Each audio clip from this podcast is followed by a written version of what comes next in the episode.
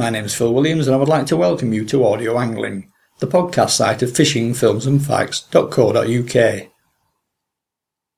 Canal fishing is generally acknowledged as being perhaps one of the toughest, least rewarding, and least glamorous of all the various strands of coarse fishing, and in particular, coarse match fishing. Clearly, there are some good fish to be caught in some canals, but typically, canal match target weights can come in at less than a single fish taken from many small commercial fisheries, which understandably makes getting consistently good results something of an art form in itself.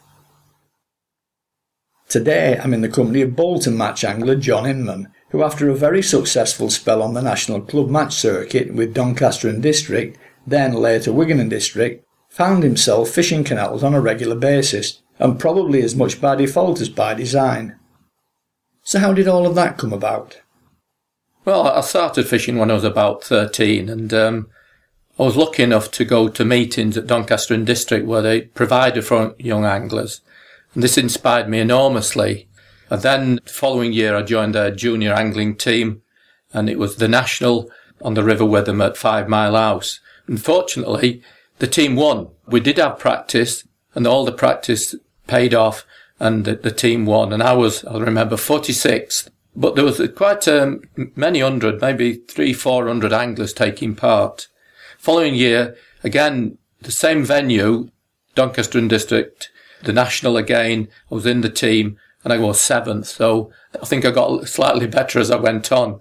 And then I went into senior angling and at, at the age of 19, I qualified for the Doncaster senior team on the River Trent. And by then I was quite a competent river angler. But unfortunately, the River Trent was going through a, bad stage at that time. There was a roach disease called columnaris, and it hit all the roach. So the, the mainstay of fishing on the river was always roach. So there was next to nothing to catch. A few dace, a few gudgeon, a few bream. There were hardly any chub, and so it was really hard. And I remember I, I won a gold medal. I actually had the, the top weight in the Doncaster team one pound ten ounce. That's all I had. And a team of 12 to have one pound ten ounce having the top weight was really disappointed. And I can't even remember where the team came in, in those days, but there were only one national then. There were a number of national, like three or four divisions as there are now. And I remember it was won at uh, Long Eaton, just above Nottingham with something like seven pound of gudgeon, won the national. And this was the 19, 69 national with seven pound of gudgeon, which was really disappointing. Anyway, I moved on from that. I moved across the Pennines in my early um, 20s and started fishing the Ribble, which was good to me. It was tremendous. It was never exploited by anglers this side of the Pennines most of them were canal anglers and it was goodness me. It was the dace and chub fishing was astounding at those times. I then started fishing in teams over this side and doing really well, qualifying for Wigan and District in pole position in the qualifiers. Every time I fished on rivers, usually out of the qualifiers of six, I'd win four and have lesser placings.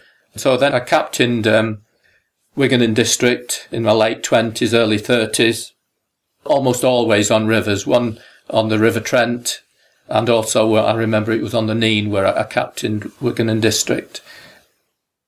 But then things changed. Rivers went down the pan, I think. I don't really know why, but the fishing was deteriorated enormously. Uh, some blame cormorants. I really don't know what the cause was. So I moved to canals, which was a, a new venture for me. And this coincided with the advent of pole fishing.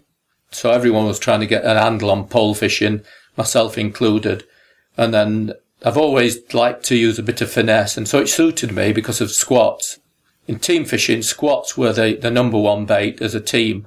They never won a match, but they were the, the bait that was required to actually do well. And um, I always prided myself on out finessing other anglers by fishing finer lines, smaller hooks, and it really did pay off because these tiny little fish didn't want coarse gear. They didn't want big crude hooks or thick lines. So if I could put, say, four and a half, five pound of, of squat fish together, mainly loose fed squats with a catapult. But in those days, pole fishing was more or less restricted to nine meters or thereabouts. You were really stretching it if you're going to 11 simply because the poles weren't as good as they are today. They were heavy, cumbersome things And so nine metres was a comfortable length and these little squat fish usually accommodated and came to nine metres. You couldn't fish much closer usually. They wouldn't tolerate but fishing closer, but nine metres to 11 was an ideal distance. I really enjoyed those times and I did really well in matches, team matches, nationals, on waters, even going across the other side of the, the Pennines and fishing the Stainforth and Keadby And again, it, it, was squat a lot of the time. So it really suited me because I, I became very much a, a specialist squat angler that for team fishing was an enormous advantage. And then things changed again. Carp fishing came along to a large extent. Having fished for several teams on canals, I fished again for Wigan and District, Newton-le-Willows, lots of local teams, pub teams trying to work their way up through the ranks. Then it went to carp fishing, and uh, again it was a, a totally new ball game. Things changed, longer poles now, slightly thicker lines, not much thicker than the squat fishing, to be quite honest. And I moved on, and I really enjoyed um, that. And it's still a learning curve for me in, in terms of carp fishing on these commercial waters. So things have gone to a large extent in a full circle from river to canals, now back to still waters, but not squats now. For me, it's mainly um, pellets and sweet corn and luncheon meat and bait such as that. I run the matches at the Croft Fisheries in, in Adlington in the winter months for the last six or seven years. And it can be really hard, but the weights compared to, I'm saying hard, compared to canal fishing, it's wonderful because sometimes the target weight on some of the canal matches, squat fishing, was less than two pound. You targeted a pound and a half and you knew you were going to do well with a pound and a half. On the Bridgewater Canal at Timperley particularly, everyone in our team had a target of one pound eleven ounces in mind. They broke one pound eleven ounces, they knew they were going to get good points. Whereas one and a quarter pounds may not be enough. And it was just eking out tiny, tiny little fish and accumulating maybe 40 or 50 fish at half an ounce to three quarters of an ounce. And sometimes if it was really difficult, can't believe it, but we'd net fish like a gudgeon. We'd actually net them when you only catch in four gudgeon an hour and they became precious. You weren't going to risk losing a gudgeon. So you'd have a, what we used to call a little cocky net, which was only about six to eight inches in diameter, about 150 millimeters in diameter you just nurse the fish back to the net, even though it only was tiny. They were so precious to you on these tiny little hooks, you daren't risk swinging even a gudgeon in. But things have changed. Now it's carp fishing. It's still refined though, especially these F1 carp. They're more delicate than roach and they get very educated. So it, it needs enormous amount of finesse, fine wire hooks, even for carp fishing. And, um, the right elastic balance to the right thickness of, of line.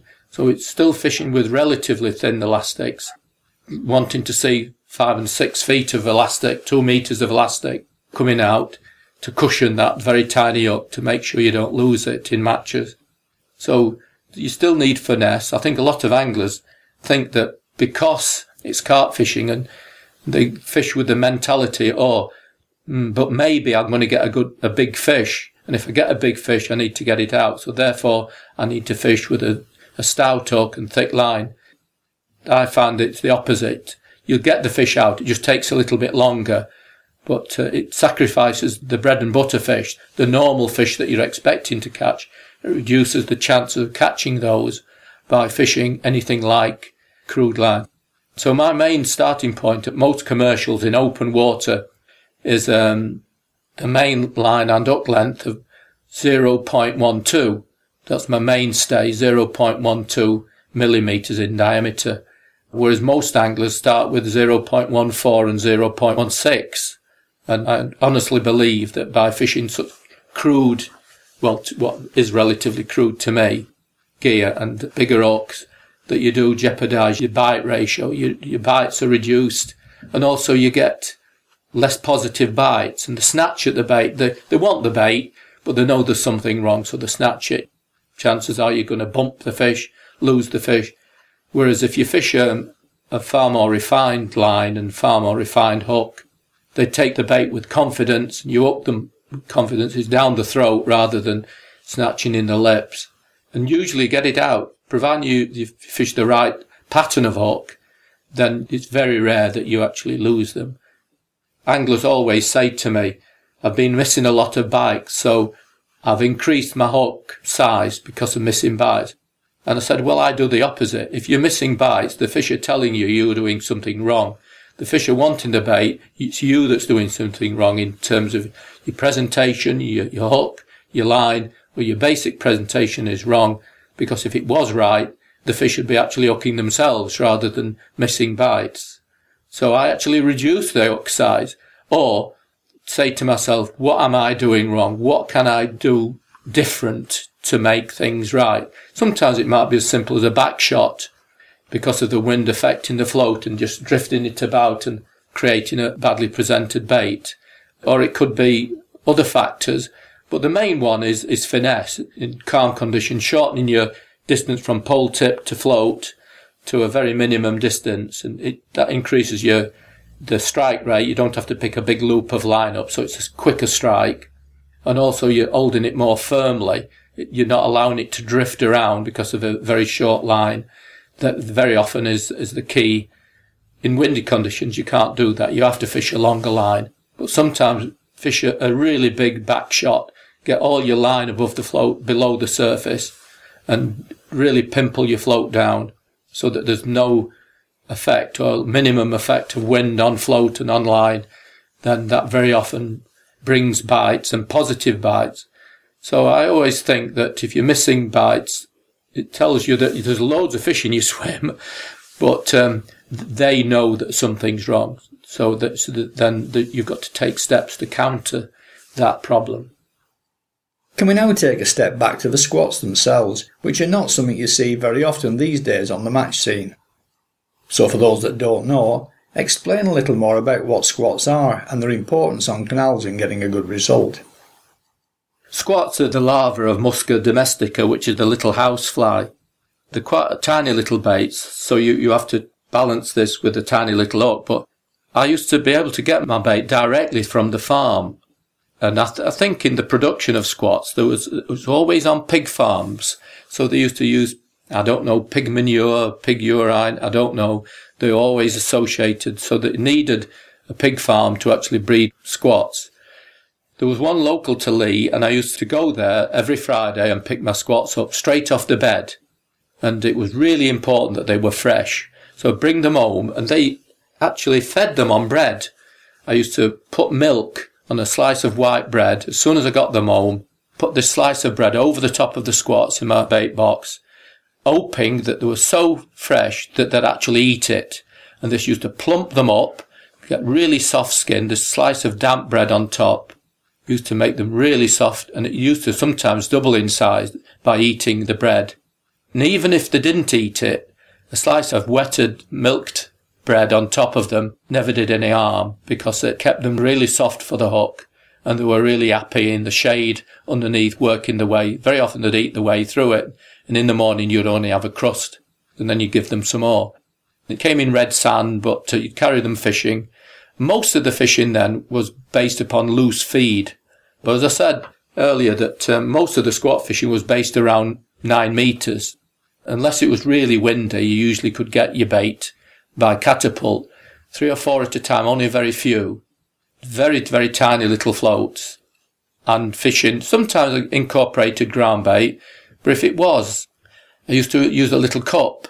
And Middy, the, the, the tattle company Middy, they made what they called a, a, a ground bait punch. And I discovered, and it was my own little invention, that if you could incorporate this, this little ground bait punch and uh, by using a little plastic cup, punch out a punch, a solid lump of, of ground bait. They came out uniform in shape, a little cylinder about um, 15 millimeters in diameter by about 15 millimeters in depth. So a little plug. But of course, putting a, this cylinder into another cylinder, little to cup it out, it used to drop out. So I discovered that turning it sideways and pressing it in sideways, so of course the cylinder is sideways on to the plastic cup on the end of my pole, you could just wedge it in. And you got really adept at, at doing this with speed. Sometimes you'd put three or four squats at the bottom of the cup and this little plug of ground bait and um, and you'd one little tap on the pole and this little plug would go directly to the bottom. Really accurate fishing, fishing exactly where your ground bait is and your squats are, and it worked wonders. And sometimes we fished matches, winter leagues on the Leeds Liverpool Canal between Wigan and Liverpool. And for some reason, the fish there, they didn't want any loose feed at all. But not all anglers knew this. Our team knew this. So we used to go along with just the ground bait punch and this little cup and little solid lumps of ground bait, cupping them in. And we used to pick a catapult up, empty catapult and flick out imaginary squats. And everyone had watched because we're catching really well we did really well by just feeding ground bait. The fishing was so hard, it was really tough fishing.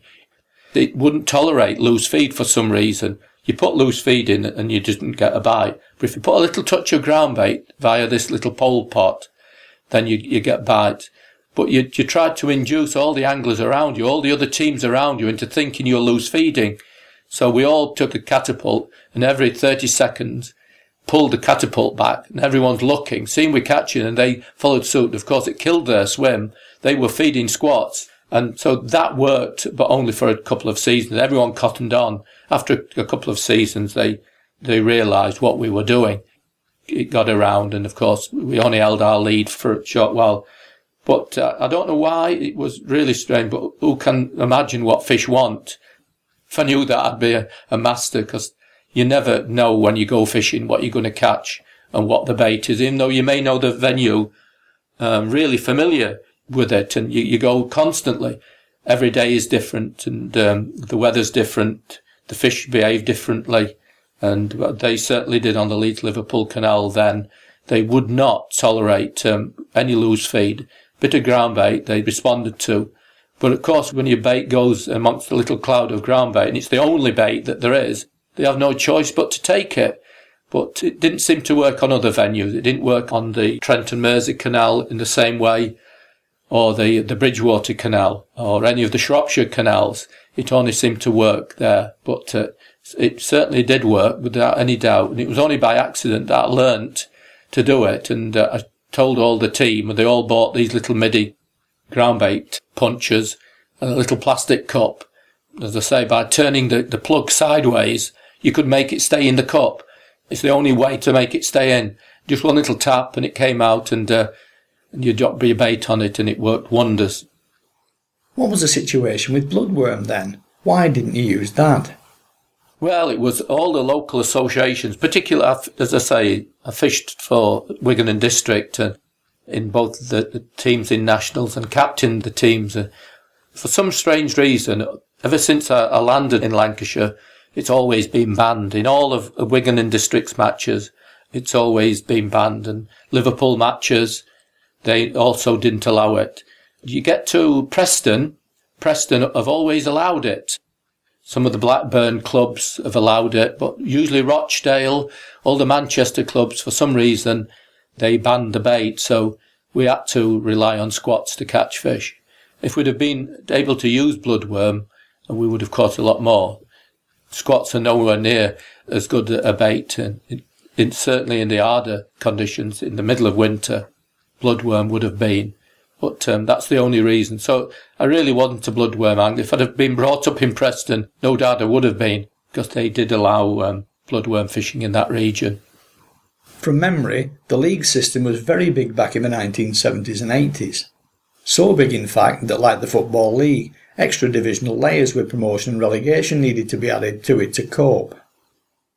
Well, the Winter League, there were region after region of Angling Times Winter Leagues. Um, unfortunately, now team fishing has gone through a phase and it's now from an, high strength, as you say, in the 70s and 80s, it's now reduced to, and in fact, the Angling Times Winter League, as far as I'm aware, it doesn't exist. And uh, in fact, I, I ran the um, along with my colleague Roger Robinson, we ran the, the Cheshire Winter League for a number of years, mainly on the River Weaver. Started in October, November and December, six matches. and um, was very, very successful. 12 teams of 12 anglers. And then it got to, to the late 1990s, early 2000s, and um, teams were reduced from 12 teams of 12, it became 10 teams of 12, and then 9 teams of 12.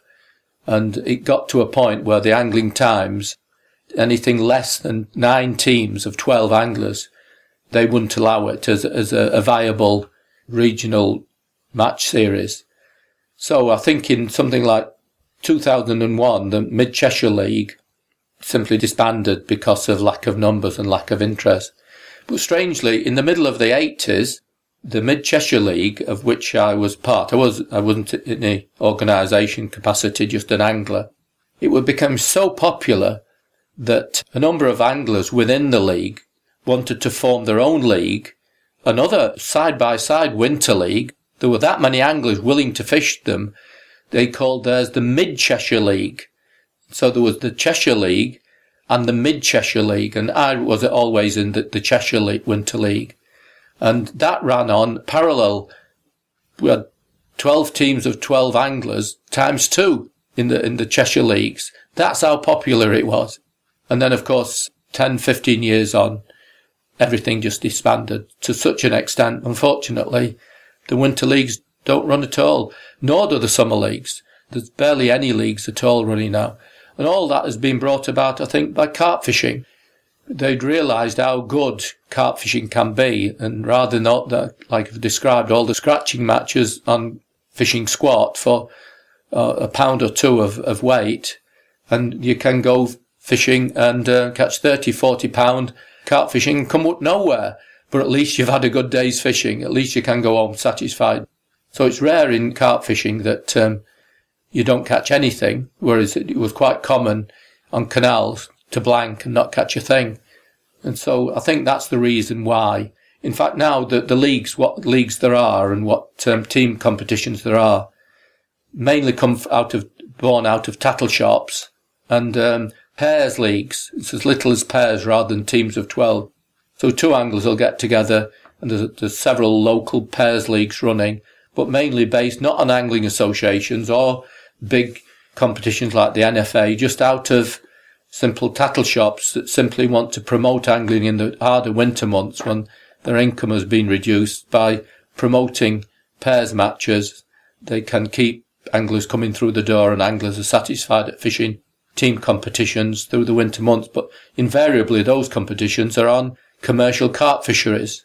And there are, as I say, there are several of these such leagues running locally. It's how the, the clock has turned and time has moved on. And it's come full circle in many ways to a different style of competition angling. And I've no doubt it'll change in, in the future. So, how does all of this apparent apathy feed into having a suitable squad of talent from which to select the national squad to compete at international level? Well, there are competitions still running, such as what they call the Kamasan League, which is like an individual league over several matches, and the elite of anglers go in, and that really does sort the, the men from the boys. So you accrue points on, I think the, to, for the Kamasan League, it has to be all matches count if you're going to match, but it has to be, I think, um, I'm not really sure, but I think it's over 40 anglers. If 40 anglers compete in any match, if you win that match, then you can um, enter that into the angling times as a result. And so by entering as many competitions over 40 anglers and doing well in them, you can accrue points over a full season. And so you can actually get yourself known. And there are several leagues such as this and invitation matches so the good anglers get themselves known by usually the Kamasan League, and uh, it's published weekly in the Angling Times, so everyone knows who's doing what where.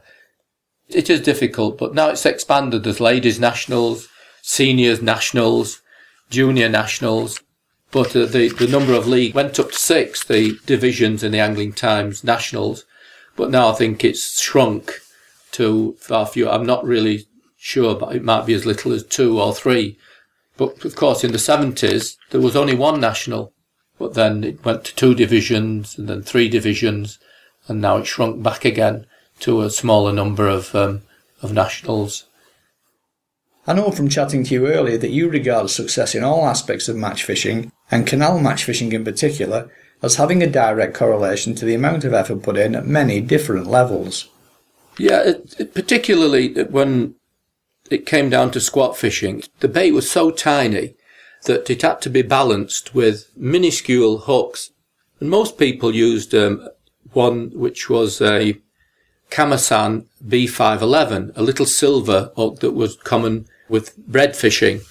And they used to use commonly a size 26 hook. Fine wire, small hook, but it was nowhere near refined enough for me. It was twice the size that I demanded for my squat fishing. And so I used a little tiny Mustad hook. And um, I used to find that if a lot of the the shapes of the hooks didn't exactly suit my purpose. I liked the hook, so I used to rebend them with a pair of fine nose pliers. So this particular Mustad hook wasn't all that thin in the wire, but it was tiny in shape. But the gap between point and shank was a little bit narrow. So I used to widen that painstakingly with two pairs of pliers, widen the gape, and they actually withstood the force of, of rebending the hook. Some hooks wouldn't rebend at all. They simply broke or snapped in the process of bending them. Some would, so you had to find out which hooks would rebend and some wouldn't. Also, the barbs were very often too big. So again, you used to just press them down with a pair of very fine, it had to be extremely fine pair of long nose pliers in order to be able to get them the right shape. So you actually manipulated the size of it. So from a, a bear hook, you totally changed the, the shape of it. And I used to like quite short shanked hooks and a very, very these were size 28. So from the common size that most anglers use, this B511, I used a Mustad hook, which was a definite size 28 which is much, much smaller. And I used to, when, and I still do, when I buy line from a tattle shop, I instantly get the micrometer out and mic it up. And it's amazing how inaccurate the lines are from what it says on the spool to what they actually are. So I used to mic them up and sometimes they were massively out, twice as thick again as what they stated on the spool. So anglers were being misled into the thickness. But because I was prepared to mic it, I used to be very selective choosing between brands and making sure. And I used to fish 0.05 bottoms, which is extremely thin. No angler went as thin as that. 0.05. And by combining that to these tiny, tiny hooks, I found that uh, I could present a bait on these squats minuscule as they are. So the squat behaved naturally as it fell with this very, very thin line and these very tiny hooks. I found that um, some anglers took the attitude that if I get a good fish, I need to get it out. And I used to argue the case. No, you don't. If you're squat fishing, you're squat fishing. It has to be done to the extreme level. And if you lose a fish, well, so be it. But amazingly, you lose very, very little. And I used to use either size one elastic or size two. And again, anglers were fishing with size three and size four. And by fishing a, a very fine elastic, even with a gudgeon, I was getting five feet, two meters of elastic out, but it had a really good cushioning effect. Although the tiny little lungeons that a gudgeon or a tiny roach would make, that these fine elastics cushioned it, and you just took care bringing each one, nursing it back to the net or swinging it in, so you're always looking for the ultimate of perfection in presentation. You got your bait right by, say, feeding them on soft milk fed bread and keeping them soft and keeping them damp throughout, having a spray gun, a water spray gun at the side of you, always keeping them damp so that the skins were always maximum soft. So if it was a sunny day, you used to cover them with a, a damp towel. Everything possible to maximize um, but anglers were lazy, and even my own team, we used to have lots of conflict, although it was a good team.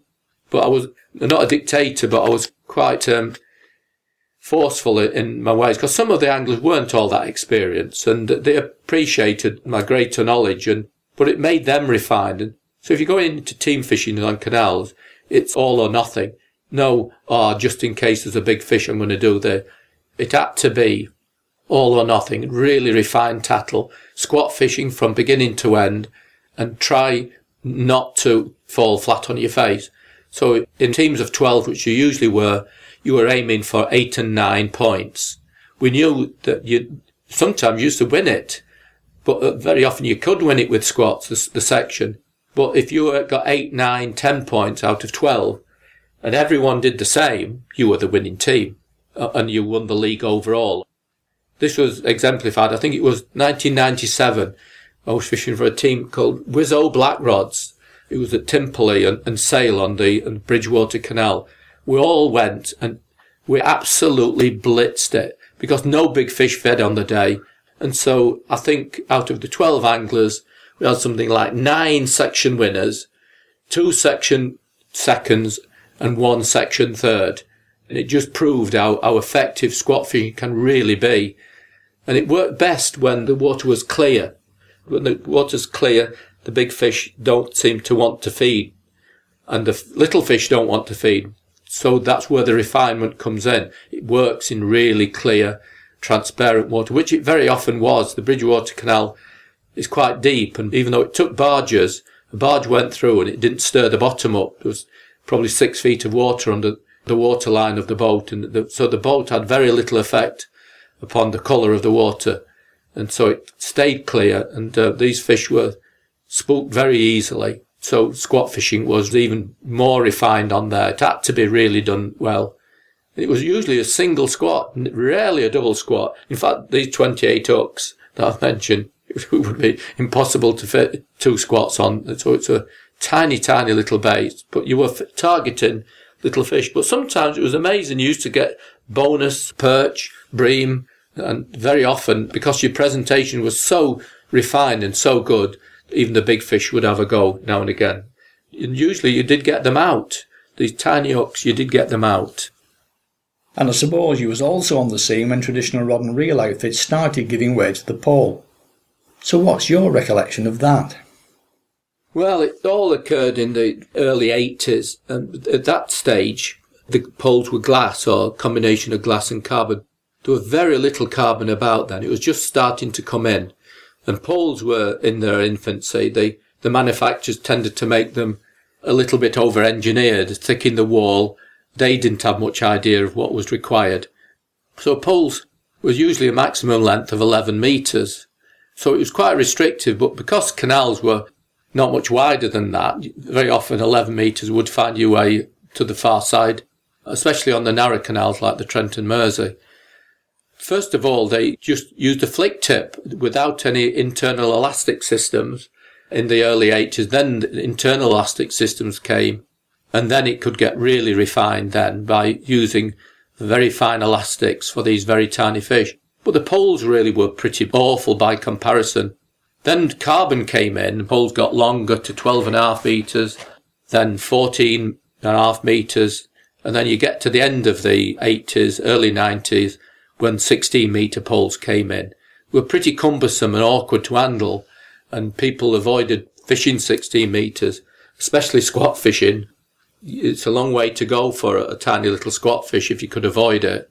Squat fishing usually was best at between 9 and 11 metres because it was a nice distance to fish. But um, because it was restricted to canals, rod and reel, it, it, never came in. It was so refined, so perfect presentation with pole by not having to cast. To cast to 11 metres, you need a fairly hefty float with a loaded in order to get there. Whereas pole fishing, it could be minuscule, the float because you actually carried it there and dropped it in. So pole fishing was far better than any rod and reel fishing. It's only uh, even now if uh, I only use rod and reel if I have to fish beyond 16 meters, where it's beyond the distance of pole. But even with pole fishing, I'll go fish say 16 and a half meters and then fish five feet of line beyond. So really, I can fish 18 meters out from the bank, even with a pole by pendulum the bait out, especially with pellets in summer. You can easily pendulum five and six feet beyond the pole tip where the wary fish are. So you can pick off the, the wary fish that don't want to come within pole range by loose feeding at 16, 17 metres. So it's only in extreme cases now that I use rod and reel. I've always, in a way, neglected um, feeder fishing on principle up to uh, I'm a bit of a purist because of the squat fishing. I'm very much a purist. I like to hook and land my own fish. And I know for certain that, that feeder fishing, uh, 90% of the fish hook themselves. The fish are bolt rig. So all they do is, is cast the bait out, wait for the tip to nod. The fish is already on the hook. They don't strike, don't need to strike. They just reel in. So even though on matches I, I avoid it on principle, I've no doubt there are cases where feeder fishing and lead fishing has its place, but me, it's not really for me.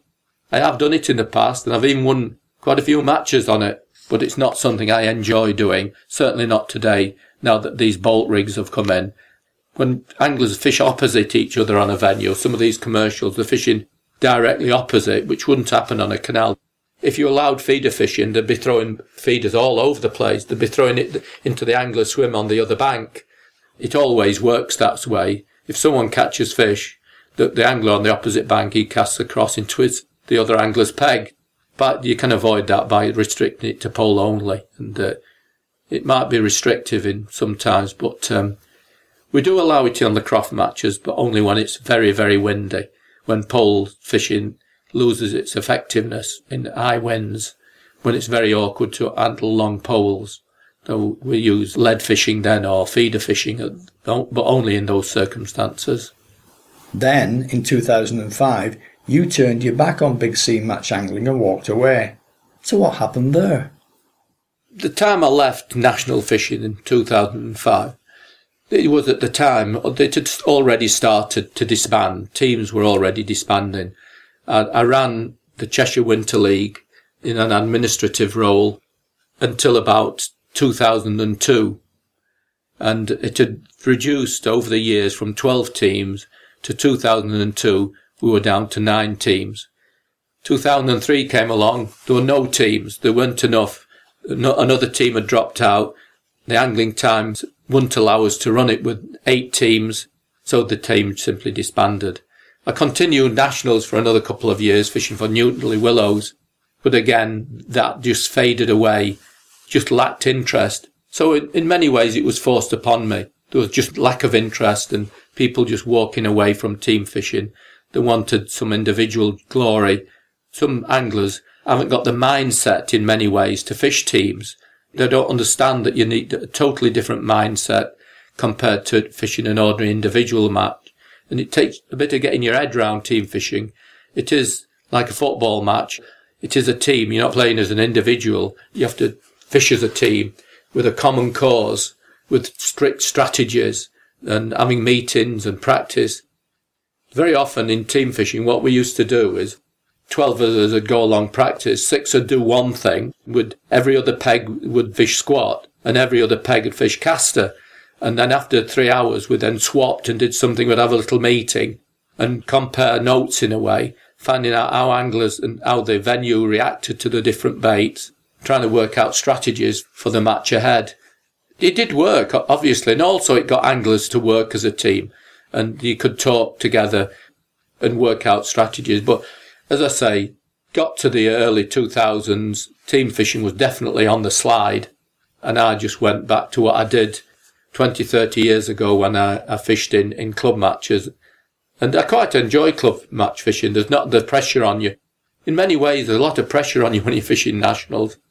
You wanted to do well for yourself, but mainly for the team. And you can let the team down by having a bad result. Whereas when you go into a club match, it's very much a social event. You do pull out all the stops. You do want to win, but you're not restricted so much with the tactics. You can fish any bait you like without the imposition of a team telling you what to do. I do practice for my club fishing, work out strategies, and very often it pays off because practice without any doubt does pay dividends. You get a feel for it, even if it's only knowing what depth and what rig to pull out of the box without having to go through three rigs before you get the right one to fish that particular depth. It gives you an, an idea of what the species are, what the bait is that they take. So I tried to practice at least once, if not twice, before even the club matches. And there's nothing at stake really. You only win a few pounds. It's just the pride of, of doing well that you're fishing for. But it's a good social event. You have a good laugh and a joke with the anglers around you and you get to know each other. I very much enjoy it, to be quite honest. Certainly it's taken an enormous weight off my shoulders fishing club events. There's no pressure at all. Whereas uh, I enjoyed the pressure of team fishing. I really did. Especially when at the end of the match you had a meeting and you, you found that your, your team had won and you'd got 12 points out of 12. You realised that um, all the hard work was worthwhile and all the practice was worthwhile. Wigan and District, the, the team that I fished with first of all when I came over from the other side of the Pennines, I found that they were a team very much of individuals. They were all very good individual anglers, winning lots of money and, on canals, but they were very much um, into the mode of winning and trying to convert them into squat fishing and anything like that was a, a very, very difficult task indeed. Whereas uh, great friends with the Liverpool outfit, they were exactly the opposite. Liverpool in district were um, very much team orientated. They worked very much and they, were very strict with them. And I admired um, Liverpool. And they were a great set of lads. And they wanted me to fish for them. Uh, I was headhunted in, I think, about something like the year 2000 when the team that I was fishing with, Black Rods, they disbanded and uh, it was a bit too far to travel to Liverpool. Instead, uh, Newton-le-Willows asked me to fish for them, and um, I obliged, and I fished with them for about five or six years in nationals. A great set of lads, and they were very much team orientated, Newton-le-Willows, but um, some of the anglers weren't up to the very, very high standard. Some were, but some weren't. Whereas if I'd have gone with Liverpool, they would have been all of a very high standard. They were extremely good and very competent and very dedicated anglers. Liverpool and district anglers. One final point of interest you raised when we were chatting earlier was a qualification back in 1979 as a National Anglers Council certified advanced course instructor and how he was asked to use it at an international level in, of all places, Wales. Again, my qualification, as you say, it was NFA who um, organised the qualification in line with the National Anglers Council and they actually certified it. I went on a course and I became an, an advanced angling instructor. In my first role as an instructor, the NFA organised me to go to, uh, it was really, it was the educational and recreational holidays. It was for young anglers in North Wales in Denbigh for two weeks. An international cast of young anglers. There were two Japanese boys of about 15 years old and two German boys of about 16 and all the rest were local English or Scottish or Welsh junior anglers. And it lasted for a fortnight. And it was great, especially the fact that they come from the other side of the world to get tuition in angling, coarse angling.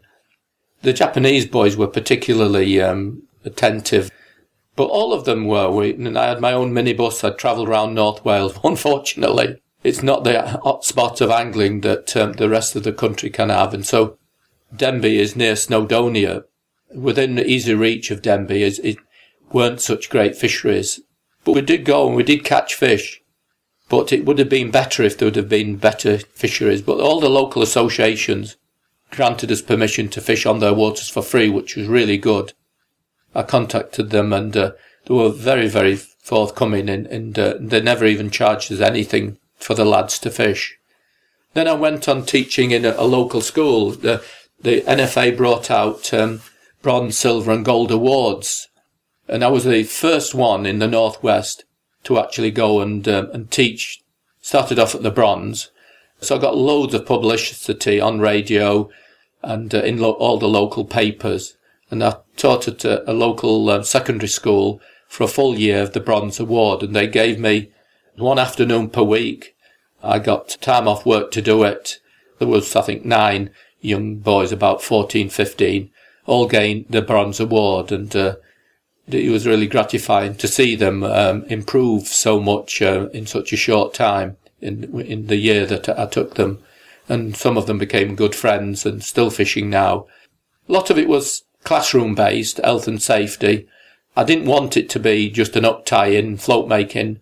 Joe, it's very much a practical thing, getting on the banks. So again, we got on the banks in the warmer months of the year, having gone through the hard winter months, mainly in the classroom doing tuition. But then it get into the April, May and June. We spent most of that time going to, to local fisheries and uh, actually building up lots of fishing knowledge and ability. I just ran it for that one year. I never got um, permission to run it for a further year because I was taken away from my job.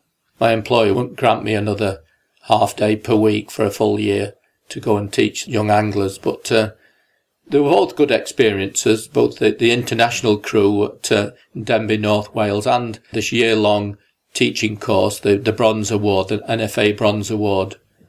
It was a, a great experience for me and the response that you get. The one in Denbigh, of course, was totally practical. The biggest problem was when you come from Japan and, and Germany that you don't bring much tattle. So all the local associations were really good in, in lending tattle and the local tattle shops did everything possible and went out of their way to help the anglers on this course really. Is the course still operating now under the Angling Trust, I wonder? I really don't know. I'm not even sure if the National Anglers Council still exists. I know that was my qualification, that, uh, that they granted my, my qualification. But people from all over the country went on the course. Depending how well you did, you either got a basic so that you could teach basic angling or advanced angling. And I was, um, I must have done reasonably well because they granted me the advanced certificate so I could teach all ages and at all levels of coarse angling. And it was that the reason why I did the teaching in the school. But there was just those two episodes of teaching that I did in angling, but um, very enjoyable. Just a pity it isn't still on the agenda as a means not only of getting more youngsters away from game stations, but also into fishing across its entire spectrum. Maybe then it wouldn't be contracting in the way it currently is, as people find other things to do. My thanks then to John Inman for giving us this brief history of match angling and for providing details on an often overlooked bait these days, the squat.